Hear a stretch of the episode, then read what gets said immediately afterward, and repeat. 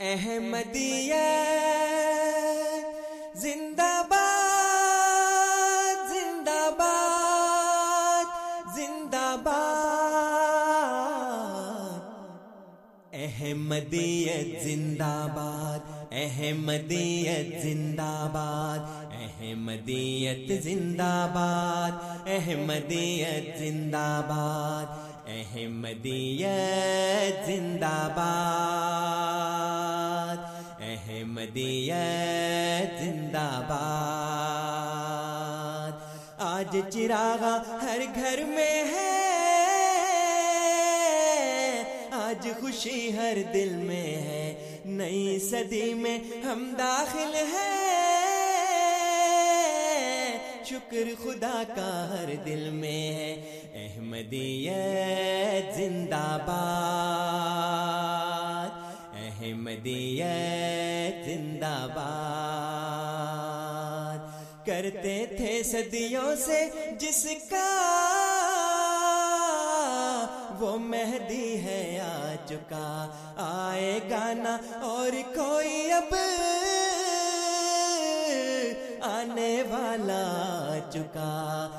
احمدیت زندہ باد احمدیت زندہ باد پرچم ہم اسلام کا ہر دم دنیا میں لہرائیں گے۔ کانٹے چاہے لاکھ بچھا دو، قدم بڑھاتے جائیں گے۔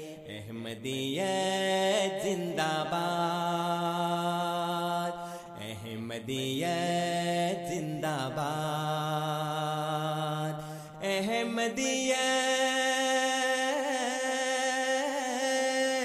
زندہ باد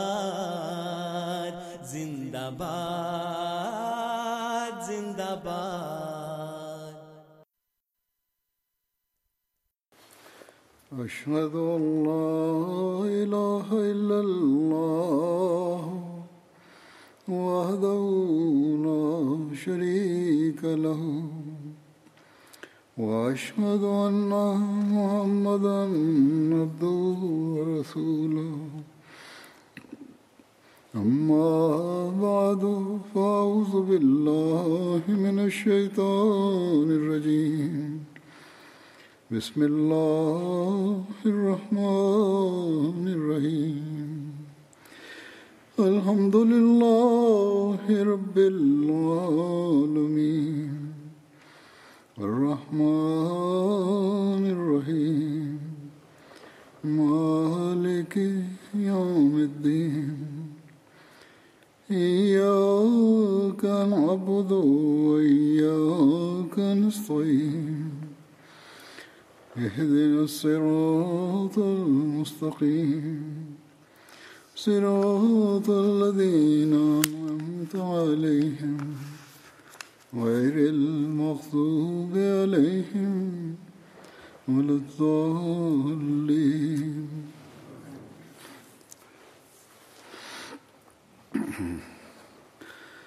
حضرت ابوبکر صدیق رضی اللہ عنہ کا ذکر چل رہا ہے۔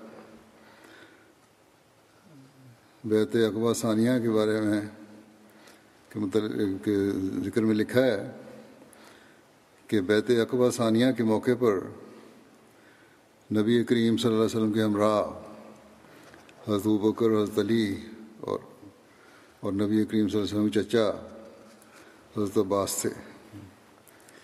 حضرت عباس جو کہ اس تقریب اور میٹنگ کے گویا منصب میں اعلیٰ تھے انہوں نے حضرت علی کو ایک گھاٹی پر بطور پہرے دار کھڑا کیا اور ایک دوسری گھاٹی پر حضرت بکر کو انہوں نے پہرے اور حفاظت کے لیے کھڑا کیا تھا۔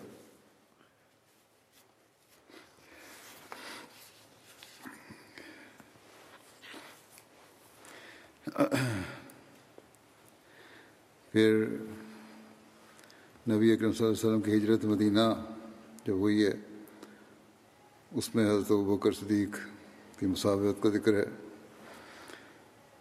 لکھا ہے کہ کفار مکہ کا مکہ میں مقیم مسلمانوں پر ظلم وسلم مسلسل بڑھتا جا رہا تھا۔ کہ اسی دوران آحد رسول وسلم کو ایک خواب دکھایا گیا، جس میں دو مسلمانوں کو وہ جگہ دکھائی گئی، جدھر اب ہجرت کرنا تھی۔ وہ جگہ شور زمین والی کھجوروں میں گھری ہوئی تھی۔ لیکن اس کا نام نہ دکھایا گیا تھا اور نہ بتایا گیا تھا۔ البتہ اس کا جغرافیہ اور نقشہ دیکھتے ہوئے آ حضرت صلی اللہ علیہ وسلم نے خود اشتہاد فرماتے ہوئے فرمایا کہ حجر یا یمامہ ہوگی۔ جیسا کہ صحیح بخاری کی ایک روایت میں ذکر ملتا ہے، جس کے مطابق آپ نے فرمایا فضحب ال و فضحب و حالی اللہ المامت او حجر۔ فائدہ ہے المدینہ تو یسرف کہ میرا خیال اس طرف گیا کہ جگہ جمامہ یا حجر ہے، مگر کیا دیکھتا ہوں کہ وہ یسرف، وہ تو یسرف شہر ہے۔ یمامہ بھی جمن کا ایک مشہور شہر ہے۔ اور حجر جو ہے اسلام کی متعدد بستیاں عرب خطے میں پائی جاتی تھیں۔ بحرین کا ایک شہر اور بحرین کا ایک حصہ بھی حجر کہلاتا تھا۔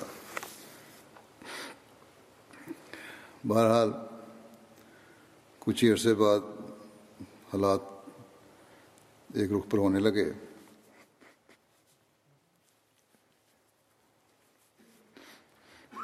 اور مدینہ کے سعادت مند انصار نے اسلام قبول کرنا شروع کیا۔ تو القائے ربانی سے آپ پر منکشف ہوا کہ وہ سرزمین تو یسرف کی سرزمین تھی جو بعد میں مدینہ کے نام سے مشہور ہونے والی تھی۔ حضرت مسیم علیہ السلام نے نبی کریم صلی اللہ علیہ وسلم کے اس اشتہاد کو ذکر کرتے ہوئے فرمایا، وہ حدیث جس کے یہ الفاظ ہیں، کہ صحابہ و حلی اللہ الجمامت و اب الحجر فائدہ ہے المدینہ تو یسرف صاف صاف ظاہر کر رہی ہے کہ جو کچھ آ حضرت صلی اللہ علیہ وسلم نے اپنے اشتہاد سے پیش گوئی کا محل و مصداق سمجھا تھا، وہ غلط نکلا۔ چنانچہ حضرت صلی اللہ علیہ وسلم نے مکہ کے مظلوم اور سزم رسیدہ صابر مسلمانوں کو مدینہ کی طرف ہجرت کرنے کی اجازت اور رہنمائی فرما دی جس پر مکہ کے مسلمانوں نے مدینہ کی طرف ہجرت شروع کر دی۔ دوسری طرف بیت اقبا ثانیہ کے بعد اس ہجرت میں بھی تیزی آ گئی اور گھروں کے گھر اور محلوں کے محلے خالی ہونے لگے۔ اس صورت حال نے مکہ کے ظالم سرداروں کو مزید اشتعال دلا دیا اور غصے سے تل ملانے لگے، جس پر انہوں نے ایک اور قدم اٹھایا کہ ان مظلوموں کو ہجرت کرنے سے بھی روکا جانے لگا اور ظلم و ستم کے نت نئے طریقے نکالے جانے لگے۔ کبھی شوہر کو تو جانے دیا، لیکن اس کی بیوی اور بچے کو اسے چھین لیا گیا۔ کبھی کسی سے سرمایہ اور مال و دولت اس بہانے ہتھیالی گئی۔ کہ یہ تو تم تم نے ہمارے شہر مکہ میں کمائی تھی۔ اگر یہاں سے جانا ہے تو یہ ساری دولت ہمیں دے کر جاؤ۔ کبھی ماں کی ممتا کا واسطہ دے کر روک لیا کہ اپنی ماں سے ملتے جاؤ اور پھر راستے میں ہی ان کو رسیوں سے باندھ کر کوٹریوں میں ڈال دیا۔ لیکن دولت ایمان سے مالا مال اور دین اسلام کی محبت میں سرشار صبر و شکر کرنے والے مومنوں کی کی جماعت دیوانہ وار مدینہ کی طرف مسلسل ہدت کرتی چلی ہجرت کرتی چلی گئی۔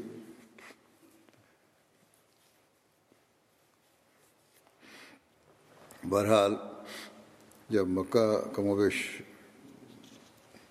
ہر اس مسلمان سے خالی ہو گیا جو ہجرت کر سکتا تھا، وہ ہجرت کر گیا۔ اب کچھ انتہائی کمزور اور بے بس مسلمان ہی پیچھے رہ گئے تھے۔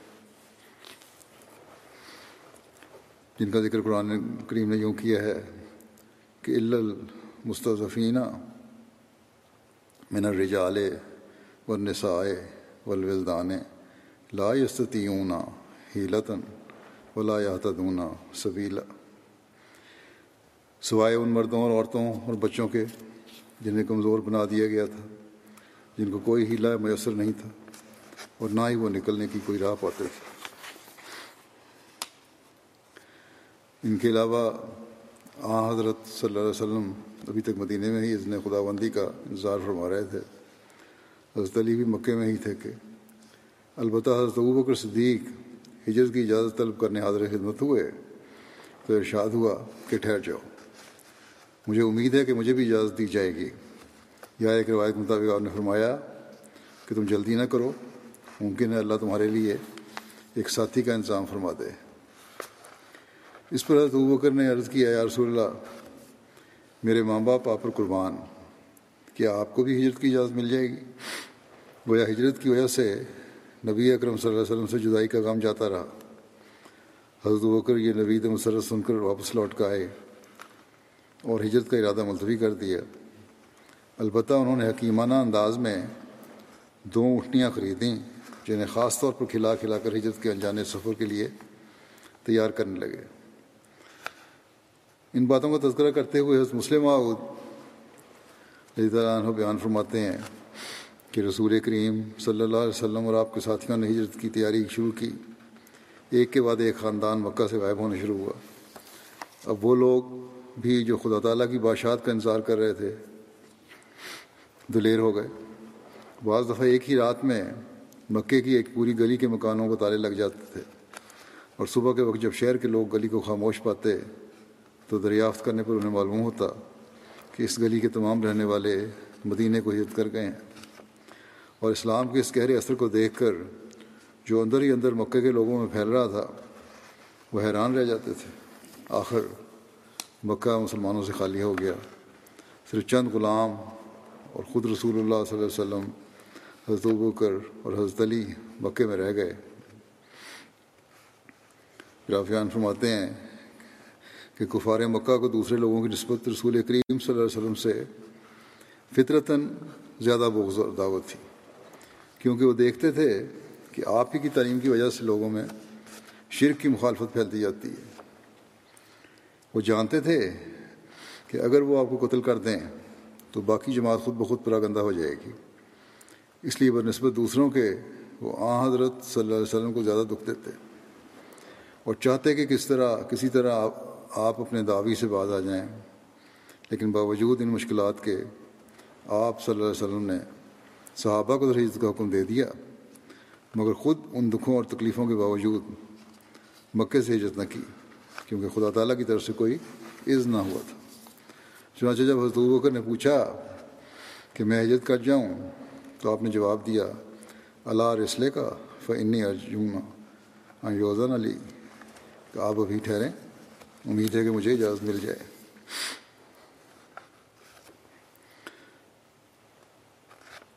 دور ندوہ میں کفار نبی کریم صلی اللہ علیہ وسلم کے خلاف خفیہ مشورہ کرنے کے لیے اکٹھے ہوئے۔ اس کے بارے میں لکھا ہے کہ روسائے مکہ اب اس بات پر سخت غصے میں تھے اور پیچ و تھاپ کھا رہے تھے کہ مسلمان ان کے ہاتھ سے بچ کر نکل گئے ہیں۔ اس پر وہ دارالندوہ میں جمع ہوئے۔ علامہ ابن اسحاق کہتے ہیں کہ جب قریش نے دیکھا کہ نبی کریم صلی اللہ علیہ وسلم کے ساتھ ایک گروہ کچھ اصحاب مل گئے ہیں، جو نہ مکے کے مسلمانوں میں سے ہیں اور نہ ہی ان کے علاقے کے ہیں، نیز قریش نے دیکھا کہ آپ صلی اللہ علیہ وسلم کے صحابہ ان لوگوں کی طرف عزت کر کے نکل رہے ہیں، تو قریش نے جان لیا کہ وہ ایک امن کی جگہ پڑاؤ کر رہے ہیں اور انہیں ان لوگوں یعنی اہل مدینہ کی جانب سے مکمل تحفظ فراہم ہو گیا ہے۔ تو انہیں خدشہ ہوا کہ رسول کریم صلی اللہ علیہ وسلم ہجرت کر کے ان کی طرف نہ چلے جائیں۔ اور قریش نے جان لیا کہ وہ لوگ قریش سے جنگ کے لیے اکٹھے ہو رہے ہیں۔ چنانچہ وہ آپ کے لیے دارالندوہ میں جمع ہوئے۔ یہ کسی بن کلاب کا وہ گھر تھا کہ قریش کا جو بھی فیصلہ ہوتا تھا وہ اسی میں ہوتا تھا۔ جب بھی انہیں آپ کے بارے میں خدشہ محسوس ہوتا تو لوگ یہاں مشورے کے لیے آیا کرتے تھے۔ ایک اور روایت میں ہے کہ حضرت عبداللہ بن عباس نے بیان کیا کہ جب وہ لوگ اس کے لیے جمع ہوئے اور انہوں نے عید و پیمان کیا کہ وہ دور ندوہ میں داخل ہوں گے تاکہ وہ رسول اللہ صلی اللہ علیہ وسلم کے بارے میں مشاورت کریں۔ جس روز کا انہوں نے عید و پیمان کیا تھا، اس دن وہ لوگ گئے اور وہ دن یوم الزحمہ کہلاتا ہے۔ ان کے سامنے ایک بوڑھے اور عمر رسیدہ شخص کی حیرت میں ابلیس ظاہر ہوا۔ یہاں مطلب یہ ہے کہ ایسا انسان تھا، ابلیس صفت انسان تھا۔ بہرحال جس نے چادر اوڑی ہوئی تھی اور دارالندوا کے دروازے پر کھڑا ہوا۔ کچھ لوگ جانتے نہیں تھے اسے۔ جب ان لوگوں نے اسے دروازے پر کھڑے دیکھا تو انہوں نے کہا، یہ بوڑھا شخص کون ہے؟ اس شخص نے کہا کہ میں اہل نجد میں سے ایک بوڑھا شخص ہوں۔ اور اس نے کہا کہ میں نے وہ بات سن لی جس کا تم نے ادب مان کیا تھا۔ بس۔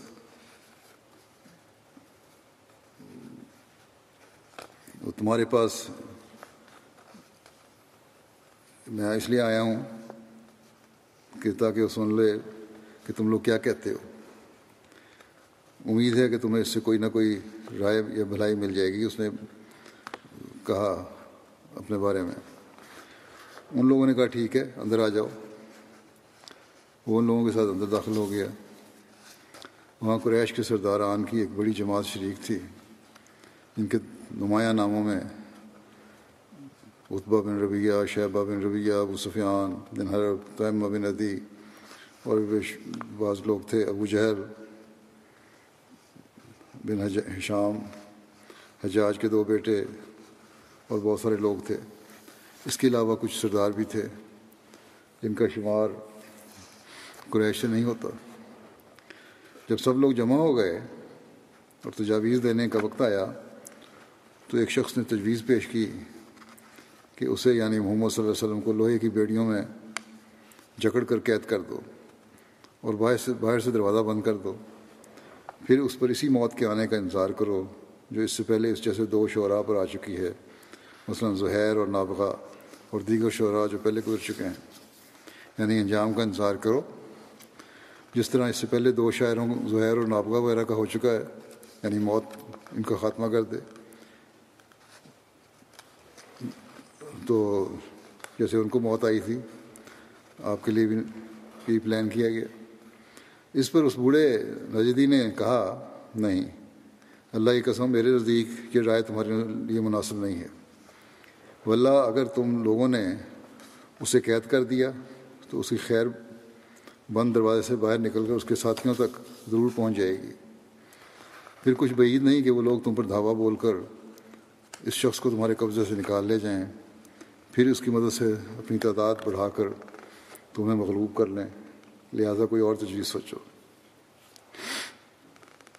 اس پر ایک شخص نے یہ تجویز دی کہ ہم اس شخص کو اپنے درمیان سے نکال دیں اور اپنے شہر سے جلا وطن کر دیں۔ پھر ہمیں اس سے کوئی واسطہ نہیں کہ وہ کہاں جاتا ہے اور کہاں رہتا ہے۔ جب وہ ہم سے غائب ہو جائے گا اور ہم اس سے فارغ ہو جائیں گے تو ہمارا معاملہ ٹھیک ہو جائے گا اور ہم پہلی جیسی حالت میں رہنے لگیں گے۔ اس پر بوڑھے نجدی نے کہا کہ نہیں، اللہ کی قسم، یہ رائے بھی ٹھیک نہیں۔ تم دیکھتے نہیں کہ اس شخص کی بات کتنی عمدہ اور بول کتنے میٹھے ہیں، اور جو کچھ لاتا ہے اس کے ذریعے کس طرح لوگوں کے دلوں کو مغلوب کر لیتا ہے۔ اللہ کی قسم، اگر تم نے ایسا کیا تو تم لوگ امن میں نہیں رہو گے کہ وہ عرب کے کسی قبیلے میں اترے اور اپنی باتوں سے ان پر غلبہ حاصل کرے لے اور اس کی پیروی کرنے لگیں وہ لوگ پھر ان کے ساتھ مل کر تمہاری طرف پیش قدمی کریں اور تمہیں تمہاری ہر تمہارے ہی شہر میں رون ڈالیں اور تمہارے معاملات تمہارے ہاتھوں سے لے لیں اور پھر جیسا چاہے تم سے سلوک کریں۔ لہذا اس کے علاوہ کوئی اور تجویز سوچو۔ اس پر ابو جہل نے کہا کہ میری رائے تو یہ ہے کہ ہر قریش کے ہر قبیلے سے ایک ایک نوعمر مضبوط اور حسب و نصب والا جوان چنا جائے۔ اور ان میں سے ہر ایک کے ہاتھ میں تیز کاٹنے کاٹنے والی تلوار دے دی جائے۔ پھر وہ لوگ اس یعنی محمد صلی اللہ علیہ وسلم کا قصد کریں اور ایک شخص کے حملہ کرنے کی طرح اس پر حملہ کیا جائے اور اسے وہ قتل کر دیں۔ یوں ہمیں اس شخص سے راحت مل جائے گی۔ اس طرح قتل کرنے کا نتیجہ یہ ہوگا کہ اس شخص کا خون سارے قبائل میں منقسم ہو جائے گا اور بنو عبد مناف سارے قبیلوں سے جنگ نہ کر سکیں گے۔ لہذا دیت لینے پر راضی ہو جائیں گے اور ہم دیت ادا کر دیں گے۔ اس پر بوڑھے نجدی نے کہا، رائے ہے تو بس اس شخص کی۔ باقی سب فضول باتیں ہیں۔ غرض اس رائے پر سب اتفاق کرتے ہوئے چلے گئے۔ دوسری طرف اللہ تعالیٰ نے آ حضرت صلی اللہ علیہ وسلم کو اس ساری صورتحال سے آگاہ فرما دیا، جیسا کہ فرماتا ہے وہ عز یم کرو بے کا وہ عز یم کرو بے کلینہ کا فرو لے اس بے تو کا و یکلو کا و یخرجو کا و یم قرون و یم قرون و یم کر اللہ و اللہ خیر الماکرین اور یاد کرو، جب وہ لوگ جو کافر ہوئے، تیرے متعلق سازشیں کر رہے تھے، تاکہ تجھے ایک ہی جگہ پر بند کر دیں، یا تجھے قتل کر دیں، یا تجھے وطن سے نکال دیں۔ اور وہ مکر میں مصروف تھے، اور اللہ بھی ان کے مکر کا توڑ کر رہا تھا، اور اللہ مکر کرنے والوں میں سب سے بہتر ہے۔ اور ساتھ ہی جبریل کے ذریعے احمد وسلم کو ہجرت کی اجازت دے دی۔ حضرت مسیم علیہ السلاۃ والسلام فرماتے ہیں کہ کفار مکہ نے آ حضرت صلی اللہ علیہ وسلم کے قتل کرنے کا ارادہ کیا تو اللہ جل شاہ نے اپنے اس پاک نبی کو اس بد ارادے کی خبر دے دی اور مکے سے مدینہ کی طرف ہجرت کر جانے کا حکم فرمایا اور پھر وہ فتح و نصرت واپس آنے کی بشارت دی۔ بدھ کا روز اور دوپہر کا وقت اور سخت گرمی کے دن تھے۔ جب یہ اطلاع جانب اللہ ظاہر ہوا۔ ہجرت کی اجازت ملنے پر آ حضرت صلی اللہ علیہ وسلم پوری احتیاط کے ساتھ حضرت کے گھر عین دوپہر کے وقت یعنی اس وقت تشریف لے گئے کہ جس وقت میں مکے کے باشندے عموماً اپنے گھروں میں ہی رہتے ہیں اور ایک دوسرے کی طرف آنا جانا نہیں ہوتا۔ اور مزید احتیاط یہ بھی کی کہ شدید گرمی بھی تھی چانچہ اپنا چہرہ اور سر وغیرہ بھی کپڑے سے ڈھانپے رکھا۔ جب آپ حضرت بکر کے گھر کے قریب پہنچے تو کسی نے بتایا اور تبرانی اور فتح الباری کی روایت کے مطابق رسما نے کہا کہ نبی اکرم صلی اللہ علیہ وسلم تشریف لاتے ہوئے معلوم ہوتے ہیں۔ حضرت بکر کہنے لگے کہ میرے ماں باپ آپ پر قربان اللہ کی قسم نبی صلی اللہ علیہ وسلم جو اس گھڑی میں ہمارے پاس تشریف لائے ہیں اس کی وجہ کوئی خاص بات ہے جو پیش آئی ہے۔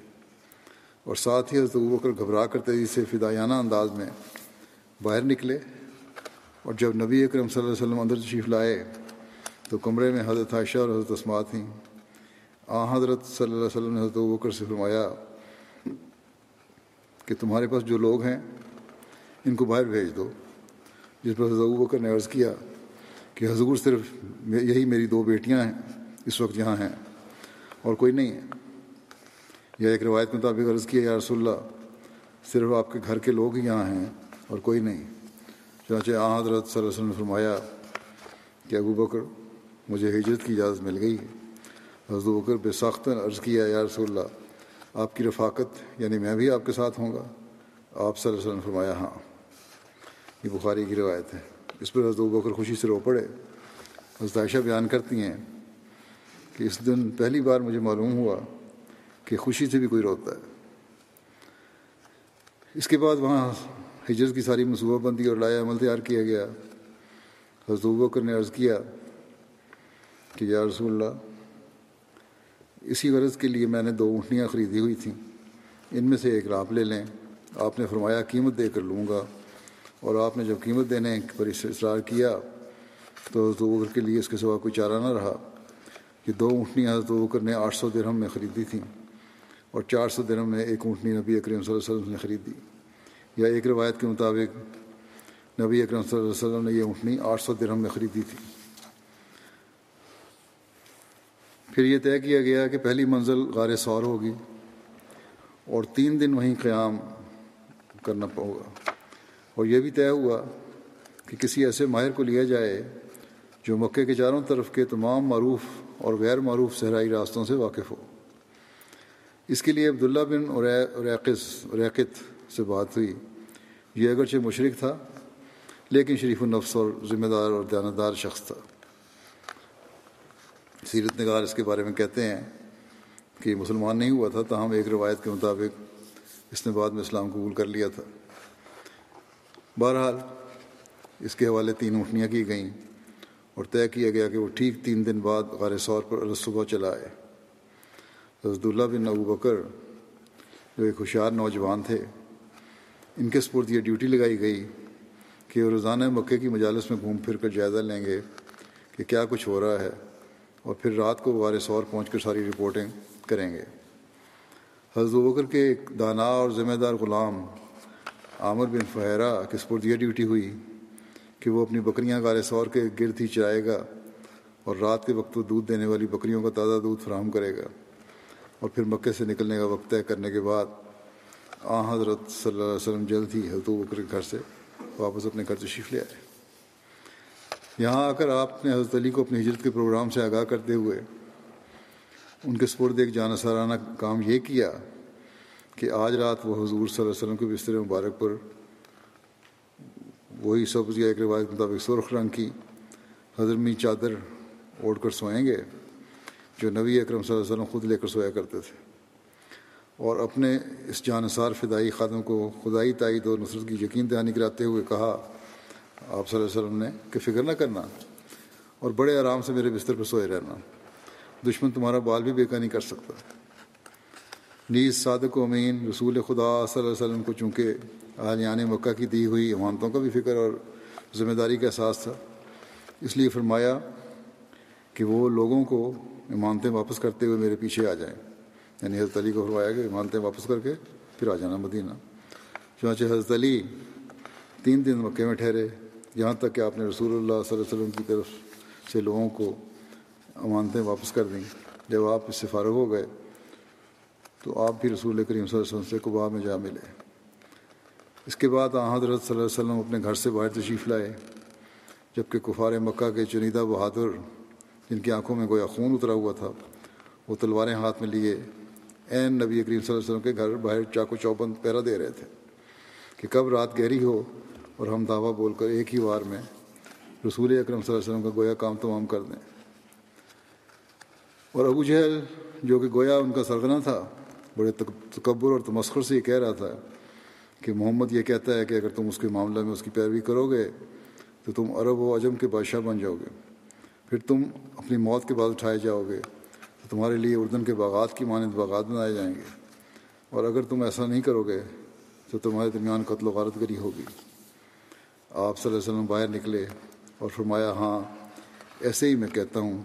اور سورہ یاسین کی یہ آیات پڑھی پڑھتے ہوئے کہ، یاسین القرآن الحکیم ان کا لمن المرسلین اللہ سرات مستقیم۔ تنزیل العزیز الرحیم۔ تنزیل العزیز الرحیم۔ لتنذر قوم لتنذر قوم ما انذر آباؤهم فهم غافلون۔ لقد حق القول على اکثرهم فهم لا يؤمنون انا جعلنا في اعناقهم اغلالا فهي الى الاذقان فهم مقمحون وجعلنا من بين ايديهم صدا ومن خلفهم صدا فاغشيناهم فهم لا يبصرون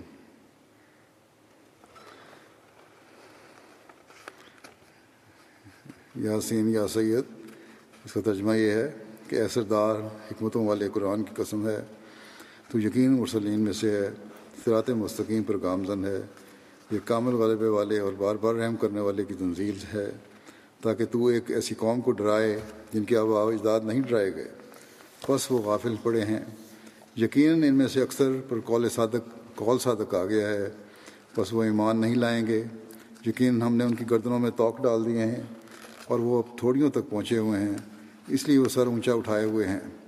اور ہم نے ان کے سامنے بھی ایک روک بنا دی ہے اور ان کے پیچھے بھی ایک روک بنا دی ہے اور ان پر پردہ ڈال دیا ہے۔ اس لیے وہ دیکھ نہیں سکتے۔ آپ ان کے سروں پر خاک ڈالتے ہوئے ان کے سامنے سے نکل گئے۔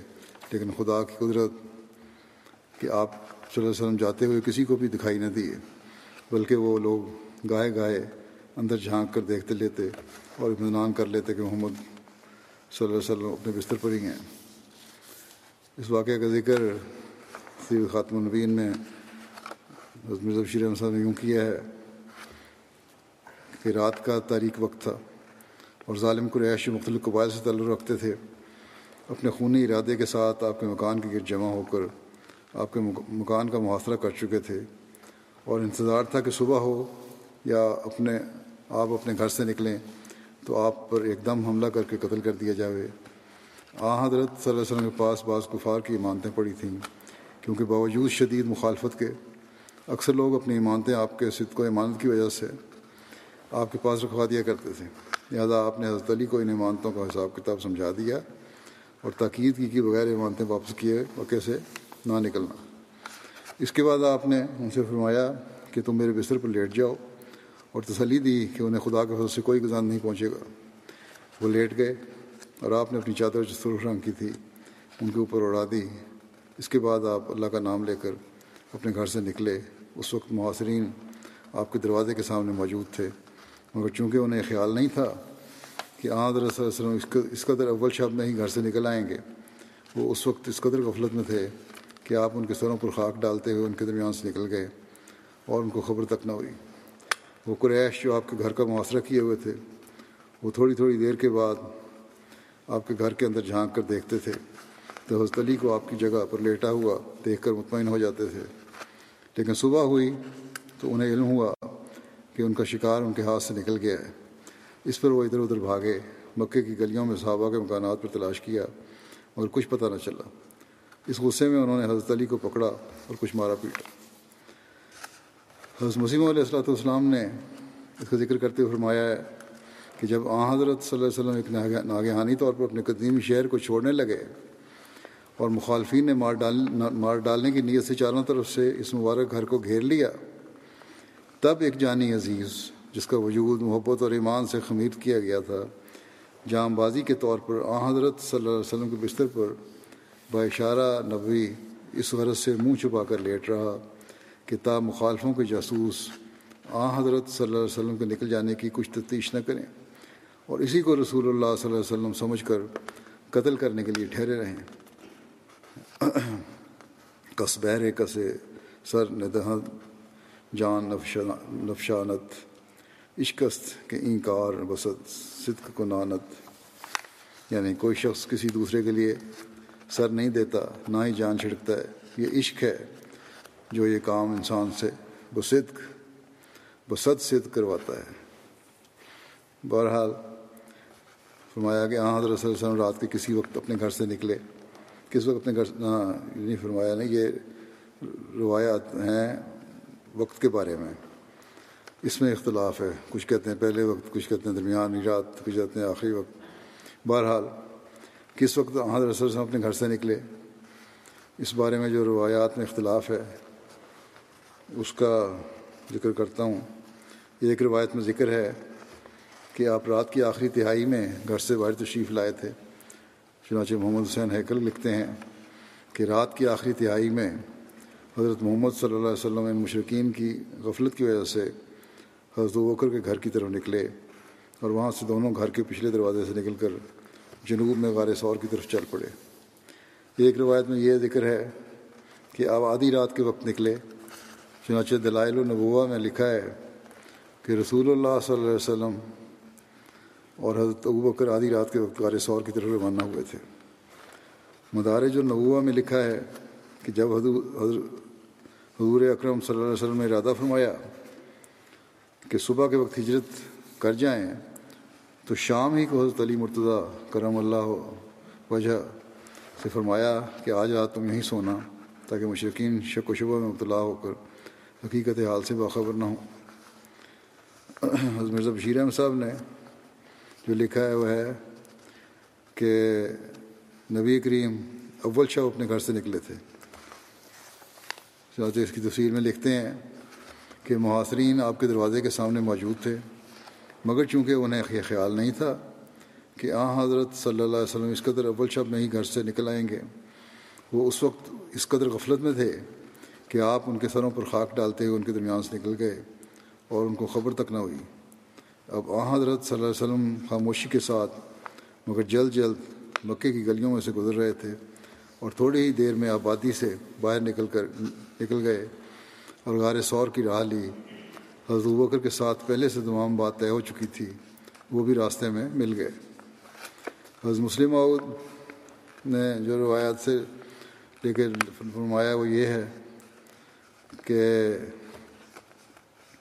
جو مکے کے لوگ آپ کے گھر کے سامنے آپ کے قتل کے لیے جمع ہو رہے تھے، تو آپ رات کی تاریکی میں ہجرت کے ارادے سے اپنے گھر سے باہر نکل رہے تھے۔ مکے کے لوگ ضرور شبہ کرتے ہوں گے کہ ان کے ارادے کی خبر محمد رسول اللہ صلی اللہ علیہ وسلم کو بھی مل چکی ہوگی۔ مگر پھر بھی جب ان کے سامنے سے گزرے، تو انہوں نے یہی سمجھا کہ یہ کوئی اور شخص ہے اور بجائے آپ پر حملہ کرنے کے سمٹ سمٹا کر آپ سے چھپنے لگ گئے تاکہ ان کے ارادوں کی محمد صلی اللہ علیہ وسلم کو خبر نہ ہو جائے۔ اس رات سے پہلے دن ہی آپ کے ساتھ ہدت کرنے کے لیے ابو بکر کو بھی اطلاع دے دی گئی تھی۔ بس وہ بھی آپ کو مل گئے اور دونوں مل کر تھوڑی دیر میں مکے سے روانہ ہو گئے۔ حضرت مسیم علیہ السلاۃ والسلام کے مطابق نبی کریم صلی اللہ علیہ وسلم صبح کے وقت گھر سے نکلے تھے۔ چنانچہ آپ فرماتے ہیں کہ آ حضرت صلی اللہ علیہ وسلم کو جاتے وقت کسی مخالف نے نہیں دیکھا، حالانکہ صبح کا وقت تھا۔ اور تمام مخالفین آ حضرت صلی اللہ علیہ وسلم کے گھر کا محاصرہ کر رہے تھے۔ سو خدا تعالیٰ نے جیسا کہ سورہ یاسین میں اس کا ذکر کیا ہے، ان سب اشقیاء کی آنکھوں پر پردہ ڈال دیا اور آ حضرت ان کے سروں پر خاک ڈال کر چلے گئے۔ بہرحال مختلف روایتیں ہیں، لیکن یہ نتیجہ یہی ہے کہ پتہ نہیں لگا کفار کو۔ پھر یہ بھی مختلف روایات ہیں۔ کہ اپنے گھر سے نکل کر نبی اکرم صلی اللہ علیہ وسلم کس طرح تشریف لے گئے؟ ایک روایت سے یہ تاثر ملتا ہے کہ ہاں حضرت صلی اللہ علیہ وسلم اپنے گھر سے نکلے ہوں گے اور حضرت بکر اپنے گھر سے اور راستے میں کسی ایک جگہ پر دونوں کٹھے ہو کر غار سور کی طرف چل پڑے۔ ایک روایت میں ہے کہ نبی اکرم صلی اللہ علیہ وسلم اپنے گھر سے غار سور کی طرف نکلے اور کچھ دیر بعد حضرت بکر آپ کے گھر پہنچے تو حضرت علی نے فرمایا، انہیں فرمایا کہ وہ تو جا چکے ہیں اور غار سور کی طرف سے شیف لے جا رہے ہیں۔ اس لیے آپ بھی ان کے پیچھے پیچھے چلے جائیں۔ چنانچہ حضرت بکر نبی کریم، نبی اکرم صلی اللہ علیہ وسلم کے پیچھے چلے گئے۔ بہرحال یہ روایت تو بہت کمزور لگتی ہے۔ اس سے یہ تاثر ملتا ہے کہ گویا نبی اکرم صلی اللہ علیہ وسلم حضرت بکر کا انتظار فرماتے رہے اور وہ لیٹ ہو گئے۔ اور حضرت بکر کو یہ بھی علم نہیں کہ نبی اکرم صلی اللہ علیہ وسلم کدھر گئے ہوں گے۔ اور سب کچھ حضرت علی اب انہیں بتا رہے ہیں۔ ہجرت جیسا اہم ترین رازدارانہ سفر اور حضرت بکر جیسا فہیم اور ذمہ دار شخص اس طرح کی لاپرواہی کا مرتکب ہو یہ نہیں ممکن ہو سکتا۔ اس لیے اس روایت کی نسبت دوسری روایت جو زیادہ تر کتب میں موجود ہے، وہ زیادہ درست اور کرینے قیاس معلوم ہوتی ہیں، کیونکہ اس کے مطابق آ حضرت صلی اللہ علیہ وسلم اپنے گھر سے نکل کر سیدھے حضرت بکر کے گھر تشریف لے گئے اور وہاں سے حضرت بکر کے ساتھ غار سور کی طرف روانہ ہوئے۔ اس موقع پر حضرت بکر کی دو باوفا بہادر بیٹیوں، حضرت عائشہ اور حضرت اسما نے سفر کے لیے کھانا بھی جلدی جلدی تیار کر دیا تھا، جس میں بھنی ہوئی بکری کا گوشت بھی تھا۔ حالات کی نزاکت اور جلدی میں کھانے کا برتن جو چمڑے کا تھا، باندھنے کو کچھ نہ ملا۔ تو حضرت اسما نے اپنا نتاق یعنی کمر بند کھولا اور اس کے دو حصے کیے اور کھانا باندھا۔ ایک سے توشہ دان اور دوسرے سے مشکیزے کا منہ باندھ دیا۔ نبی اکرم صلی اللہ علیہ وسلم جو شوفا کے ان لمحات کو بغور دیکھ رہے تھے، فرمانے لگے کہ اسما اللہ تمہارے اس نتاق کے بدلے میں تمہیں جنت میں دو نتاق عطا کرے گا۔ یعنی کہ وہ کمر بند جو باندھا ہوا تھا، کپڑا کمر پہ۔ آ، حضرت صلی اللہ علیہ وسلم کے اس ارشاد کی وجہ سے بعد میں حضرت اسماء کو ذات النطاقین کہا جانے لگا۔ ہجرت کے سفر میں نبی اکرم صلی اللہ علیہ وسلم زیر لب عیسائیت کا ورد فرماتے ہوئے چلے جا رہے تھے۔ بکل رب ادخلنی مدخلہ صدقن و اخرجنی مخرج صدقین و جلی ملت ان کا سلطان النصیرہ اور تو کہے، اے میرے رب، مجھے اس طرح داخل کر کہ میرا داخل ہونا سچائی کے ساتھ ہو اور مجھے اس طرح نکال کہ میرا نکلنا سچائی کے ساتھ ہو۔ اور اپنی جناب سے میرے لیے طاقتور مددگار عطا کر۔ اور ایسا ہی اس دعا کا بھی ذکر ملتا ہے کہ الحمد للہ اللہ خلا کا نہیں علامہ کو شعین اللہ عینی اللہ والد دنیا و عائق دار و مصائب اللیالی والیام۔ اللہ مصحبنی فی سفری و اخلفنی و اہلی و بارکلی فی مرادق تنی ولکا فضل فضل فضل فضلنی و علا صالح خلقی فقوم قومنی و الا ربی فحبنی و الناس فلا تکلنی. انتا رب المصطفی مستفینہ و انتا ربی اعظب وجہ کل کریم الزی اشرکت اشرکت لہ السماوات والارض. و کشفت بے ظلمات و صلاح علیہ امر امر الاولین والآخرین۔ یہی اللہ بھی غضب کا او ینزلہ علیہ ست سختوں کا آغزب کا منزوال نعمت کا و فوجات نکمت کا و تحول و عاقبت کا و جمیع سختے کا لقل اتبا خیر ما استطاعت۔ ولا حول ولا قوت اللہ بکا اللہ بکا تمام تعریفیں اللہ کے لیے جس نے مجھے پیدا کیا اور میں کچھ بھی نہیں۔ تھا، اے اللہ، دنیا کے خوف پر اور زمانے کے مسائب پر، اور رات اور دن کے مسائب پر میری مدد فرما۔ اے اللہ، میرے سفر میں تو میرا ساتھی ہو جا، اور میرے اہل میں میرا قائم مقام ہو جا۔ اور جو تو نے مجھے دیا ہے، اسے میرے لیے برکت رکھتے۔ اور مجھے اپنے حتابے کر دے اور میری عمدہ تخلیق پر مجھے مضبوط کر دے اور میرے رب کا مجھے محبوب بنا دے اور مجھے لوگوں کے سپرد نہ کرنا۔ تو کمزوروں کا رب ہے اور تو میرا بھی رب ہے۔ تیرا وجہ کریم۔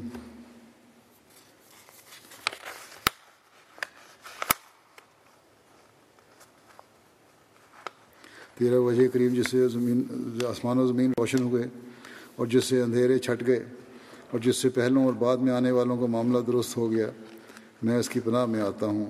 اس بات سے کہ مجھ پر تیرا غضب اترے، یا مجھ پر تیری ناراضگی نازل ہو۔ میں تیری پناہ میں آتا ہوں، تیری نعمت کے زائل ہونے سے اور تیرے انتقام کے اچانک آنے سے اور تیری آخری فیصلے کے میرے بارے میں بدل جانے سے۔ شرح ترکانی میں تحول عاقبت کا کی جگہ، تحول آفی آفیت کے الفاظ بھی آئے ہیں۔ جس کا مطلب ہے کہ تیری عطا کردہ آفیت کے جاتے رہنے سے۔ اور تیری ہر قسم کی ناراضگی سے تیری رضامندی ہے۔ ہر اس بھلائی میں جو میں کر سکا۔ نہ گناہ سے بچنے کا کوئی ہیلا ہے اور نہ ہی نیکی کرنے کی کوئی طاقت ہے، مگر تیرے ہی ذریعے۔ خانہ کعبہ کے پیچھے سے گزرتے ہوئے نبی اکرم صلی اللہ علیہ وسلم نے مکے کی طرف اپنا رخ مبارک فرمایا۔ اور اس بستی سے بھی مخاطب ہوئے کہ بخدا اے مکہ، تو اللہ کی زمین میں سے مجھے سب سے زیادہ محبوب ہے اور تو اللہ کی زمین میں سے اللہ کو بھی سب سے زیادہ محبوب ہے اور اگر تیرے باشندے مجھے زبردستی نہ نکالتے تو میں کبھی بھی نہ نکلتا۔ امام بہا کی نے لکھا ہے کہ غار سور کے سفر کے دوران حضرت بکر کبھی احاد رسول وسلم کے آگے چلتے، کبھی پیچھے اور کبھی آپ کے دائیں ہو جاتے اور کبھی بائیں۔ نبی اکرم صلی اللہ علیہ وسلم نے پوچھا تو عرض کی کرنے لگے کہ یا رسول اللہ، مجھے خیال آتا ہے کوئی سامنے سے نہ آ رہا ہو، تو میں آپ کے آگے ہو جاتا ہوں۔ اور جب اندیشہ ہوتا ہے کوئی پیچھے سے حملہ نہ کر دے، تو آپ کے پیچھے ہو جاتا ہوں۔ اور کبھی دائیں اور کبھی بائیں کہ آپ ہر طرف سے محفوظ و معمول رہیں۔ ایک روایت کے مطابق غار سور تک پہنچتے پہنچتے اس پہاڑی سفر میں نبی اکرم صلی اللہ علیہ وسلم کی قدم قدم مبارک زخمی بھی ہو گئے۔ اور ایک روایت کے مطابق راستے میں ایک پتھر سے ٹھوکر لگنے سے پاؤں مبارک زخمی ہو گیا تھا۔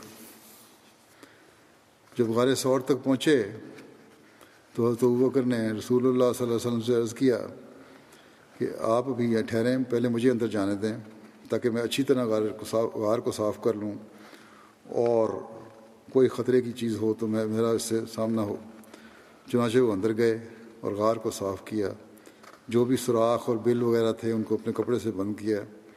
پھر رسول اللہ صلی اللہ علیہ وسلم کو اندر آنے کی دعوت دی۔ کہتے ہیں کہ نبی اکرم صلی اللہ علیہ وسلم حضرت بکر کی ران پر سر رکھ کر لیٹ گئے اور ایک سوراخ جس کے لیے کپڑا نہ تھا یا شاید اس وقت نظر نہ آیا ہو، اس پر حضرت بکر نے اپنا پاؤں رکھ دیا۔ روایت میں ہے کہ اسی سوراخ سے کوئی بچھو یا سانپ وغیرہ ڈستا رہا، لیکن حضرت بکر اس ڈر سے کہ اگر کوئی حرکت کی تو نبی اکرم صلی اللہ علیہ وسلم کے آرام میں خلل واقع ہوگا جو نہ فرماتے۔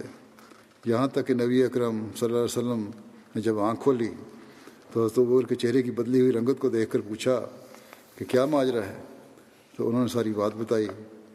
آن رسول وسلم نے اپنا لعاب مبارک وہاں لگایا اور پاؤں ایسا تھا۔ اس کے بعد جیسے کچھ ہوا ہی نہیں۔ دوسری طرف قریش مکہ، جو کہ نبی اکرم صلی اللہ علیہ وسلم کے گھر کا معاذرہ کیے ہوئے تھے، ان کو دیکھ کر ایک شخص نے گزرتے ہوئے پوچھا کہ یہاں کیوں کھڑے ہو؟ انہوں نے بتایا کہ وہ کہنے لگے کہ میں نے بتایا تو وہ کہنے لگا آدمی کہ میں نے تو محمد کو گلیوں سے گزرتے ہوئے دیکھا ہے۔ تو انہوں نے اس شخص کا مذاق اڑاتے ہوئے کہا کہ وہ تو اندر اپنے بستر پر ہیں اور ہم مسلسل ان پر نظر رکھے ہوئے ہیں۔ پھر رات گئے، اپنے پہلے سے طے کیے منصوبے کے مطابق جب وہ ایک دم سے اندر گئے اور چادر کھینچ کر سوئے ہوئے کو دیکھا تو کیا دیکھتے ہیں کہ وہ تو حضرت علی ہیں۔ ان سے پوچھا کہ محمد کہاں ہیں؟ تو انہوں نے کہا کہ مجھے معلوم نہیں۔ اس پر مشرقین نے آپ کو ڈانٹ ٹپٹ کی اور زد زد و کوب کیا اور کچھ دیر محبوس رکھنے کے بعد آپ کو چھوڑ دیا۔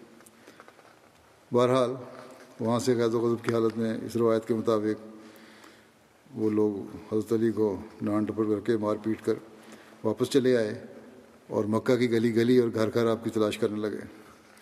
اسی دوران وہ لوگ حضرت ابو بکر کے گھر بھی آئے۔ حضرت اسماء کا سامنا ہوا۔ ابو جہل آگے بڑھا اور پوچھا کہ تمہارا باپ اور ابو بکر کہاں ہیں؟ تمہارا باپ ابو بکر کہاں ہیں؟ انہوں نے کہا کہ میں نہیں جانتی کہ وہ کہاں ہیں۔ اس پر اس بات باطن ابو جہل نے اپنا ہاتھ اٹھایا اور اتنے زور سے حضرت اسماء کے منہ پر تماشا مارا کہ ان کی کان کی بالی ٹوٹ کر گر گئی اور غصے کی حالت میں وہ سب لوگ واپس چلے گئے۔ مکے کی چھان بین سے ناکام فارغ ہوئے۔ تو ماہر کھوجی مکے کے چاروں طرف روانہ کر دیے۔ رئی سے مکہ امیہ بن خلف اور خود ایک ماہر کھوجی کو، وہ خود ایک ماہر کھوجی کو لے کر اپنے ساتھیوں سمیت ایک طرف نکلا اور اس میں کوئی شک نہیں کہ یہ کھوجی سراغ رساں واقعی ماہر تھا۔ جتنی بھی اس کی مہارت کی داد دی جائے وہ کم ہے، کیونکہ یہ واحد کھوجی تھا کہ جو نبی اکرم صلی اللہ علیہ وسلم کے قدموں کے ایک ایک نشان کو کھوج کر عین غار سور کے دہانے تک جا پہنچا اور کہنے لگا کہ محمد کے قدموں کے نشان بس یہاں تک ہیں۔ اس کے آگے نہیں جاتے۔ علامہ بلادری نے اس کھوجی کا نام علقمہ بن قرص بیان کیا ہے اور لکھا ہے کہ فتح مکہ کے موقع پر اس نے اسلام قبول کر لیا تھا۔ غار سور کے منہ پر یہ لوگ کھڑے باتیں کر رہے تھے اور دو ہجرت کرنے والے عین اسی غار میں نہ صرف اندر چھپے ہوئے تھے، ان لوگوں کی باتیں سن رہے تھے۔ بلکہ حضرت بکر بیان کرتے ہیں کہ میں ان کے پاؤں بھی دیکھ رہا تھا۔ اور خدا کی قسم اگر ان میں سے کوئی ایک بھی اندر جھانک کر دیکھ لیتا تو وہ تو ہم پکڑے جاتے۔ لیکن خطرے اور مصیبت کی اس گھڑی میں یہ دو اکیلے نہیں تھے، بلکہ تیسرا ان کے ساتھ وہ خدا تھا کہ جس کے قبضہ قدرت میں زمین و آسمان ہیں اور جو قادر مطلق تھا۔ اس نے ایک طرف تو وسانوں کے آنے سے قبل ہی وہاں اپنے موجزانہ قدرت سے ایک درخت اگا دیا۔ مکڑے کو بھیج کر غار کے منہ پر ایک جالا بن دیا اور کبوتروں کے ایک جوڑے کو بھیجا کہ وہاں اپنا گھونسلہ بنا کر انڈے بھی دے دیں۔ یہ روایت میں ہے۔ بارہ، اس کے بعد خدا تعالیٰ کس طرح حضرت صلی اللہ علیہ وسلم کی تسلی فرماتا ہے۔ یا اللہ تعالیٰ کے حکم سے آپ نے حضور بکر کو کس طرح تسلی دی؟ یہ ساری باتیں دیکھنے کے بعد اس کا ذکر انشاءاللہ آئندہ ہوگا۔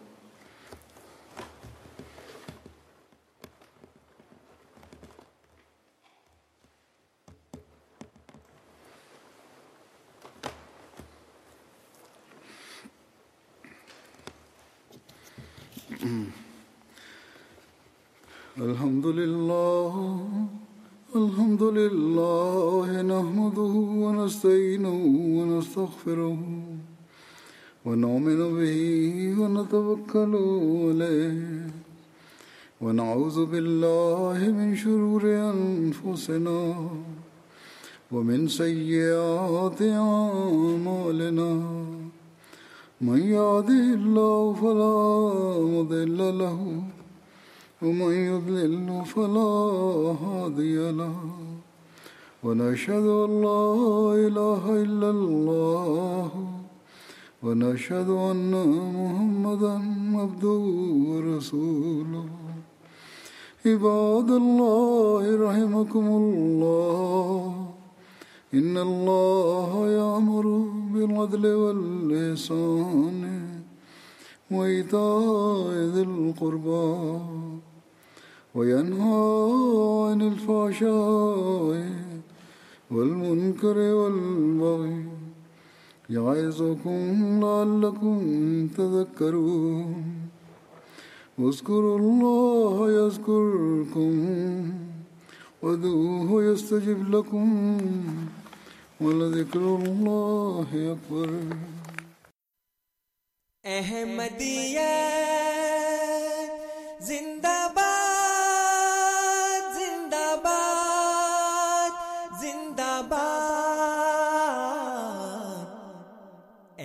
احمدیت زندہ باد احمدیت زندہ باد احمدیت زندہ باد احمدیت زندہ باد احمدیت زندہ باد احمدیت زندہ باد آج چراغا ہر گھر میں ہے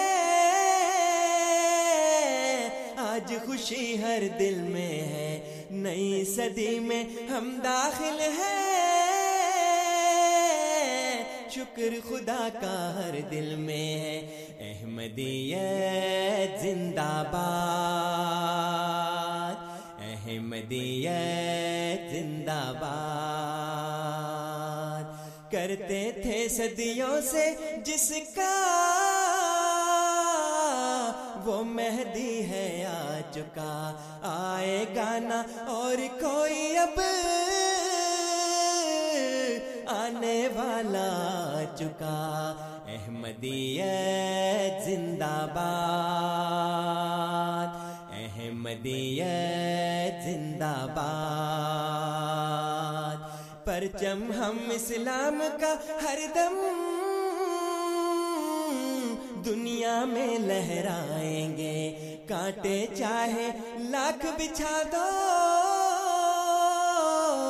قدم بڑھاتے جائیں گے۔ احمدیت زندہ باد، احمدیت زندہ باد، احمدیت